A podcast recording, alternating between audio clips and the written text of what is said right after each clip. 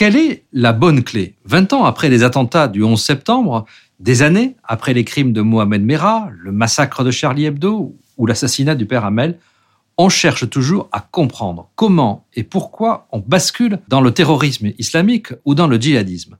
parmi les livres de la rentrée, l'anti-éditorial a repéré un essai au titre intrigant, Le trou identitaire de Anne-Clémentine Larocque.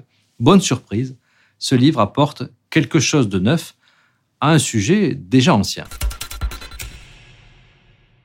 C'est d'abord le récit d'une expérience. Alors qu'elle enseigne l'histoire géo en banlieue, Anne-Clémentine Larocque entend une expression nouvelle qui revient régulièrement dans la bouche de ses élèves. Madame, je vous le jure, sur le Coran de la Mecque. Ce tic de langage n'a d'abord eu aucun sens pour elle, mais très vite, ça la tracasse, et cela pour trois raisons. D'abord, les expressions familières imprégnées de référents religieux du type Wallah on peut à peu remplacer chez les lycéens celle du type nique.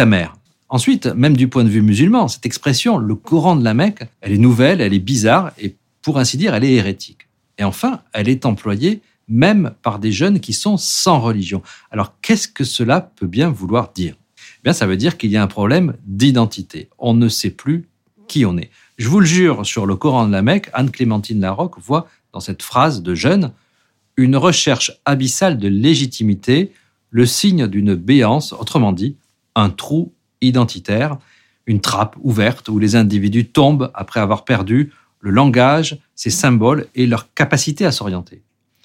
Anne-Clémentine Larocque ne rentre pas dans les débats idéologiques. Elle était prof de lycée, elle est devenue chercheuse, on lui doit d'ailleurs un que sais-je sur la géopolitique des islamismes qui a été récemment réédité, et elle fait un constat à partir du poste d'analyste pour la justice qu'elle occupe désormais depuis 2016 et qui lui permet de suivre de nombreux procès liés au terrorisme ou au djihadisme.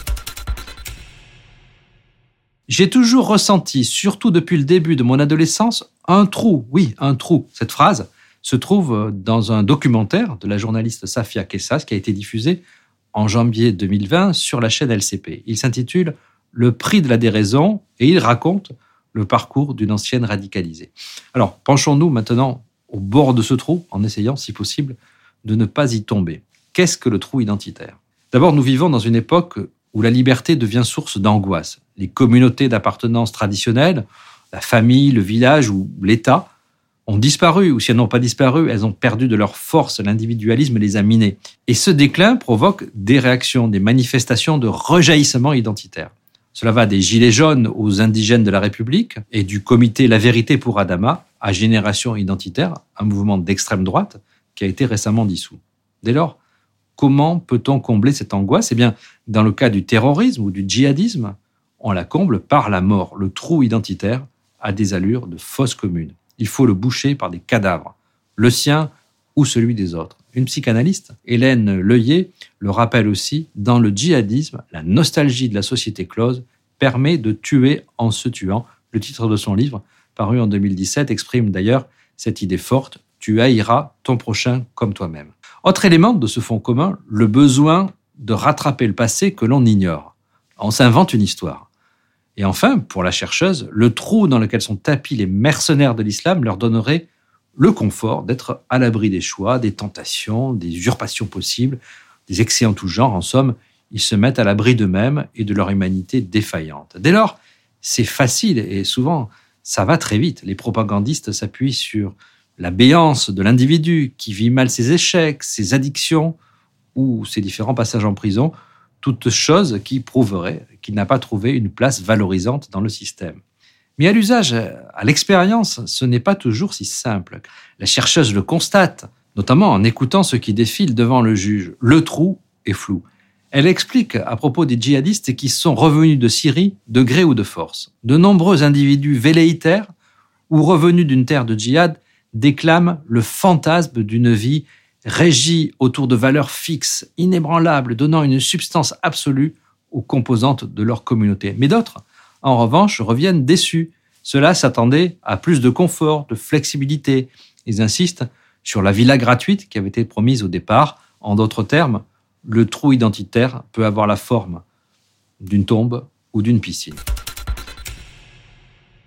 Bien sûr, euh, vous me direz que cette question de l'identité, elle est très connue, très présente dans le champ médiatique. Beaucoup d'intellectuels, de républicains, de militants de la laïcité s'inquiètent de ce qu'on appelle l'assignation identitaire qui gagne dans notre société, et pas seulement auprès de personnes issues de familles musulmanes. On est obligé d'avoir une identité et de s'y cantonner. Certains parlent même de névrose identitaire. Et ici, l'originalité du propos, c'est justement de renverser la perspective. L'identité, ce n'est pas une montagne qu'il faudrait aplanir, par exemple en mettant en avant la laïcité, c'est une absence, c'est un défaut, et ce n'est pas un excès. On ne peut plus négliger cette interrogation cruciale, dit la chercheuse, qu'est-ce qu'être soi dans un monde qui a démultiplié les possibilités d'identification?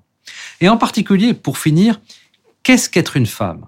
En partant dans les zones alors sous le contrôle de Daesh, certaines femmes admettent avoir enfin trouvé un lieu où les fonctions d'épouse, de mère et de ménagère apaisent le vertige identitaire ressenti dans le monde libre.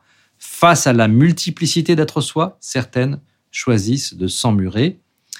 La chercheuse cite ce témoignage qui montre à quel point le trou identitaire est vertigineux. Nous, les Européennes, nous avons été formatés de manière à croire que la femme est l'égale de l'homme, que notre fierté ne doit être mise de côté pour personne, alors qu'en réalité, rien de tout cela n'est vrai.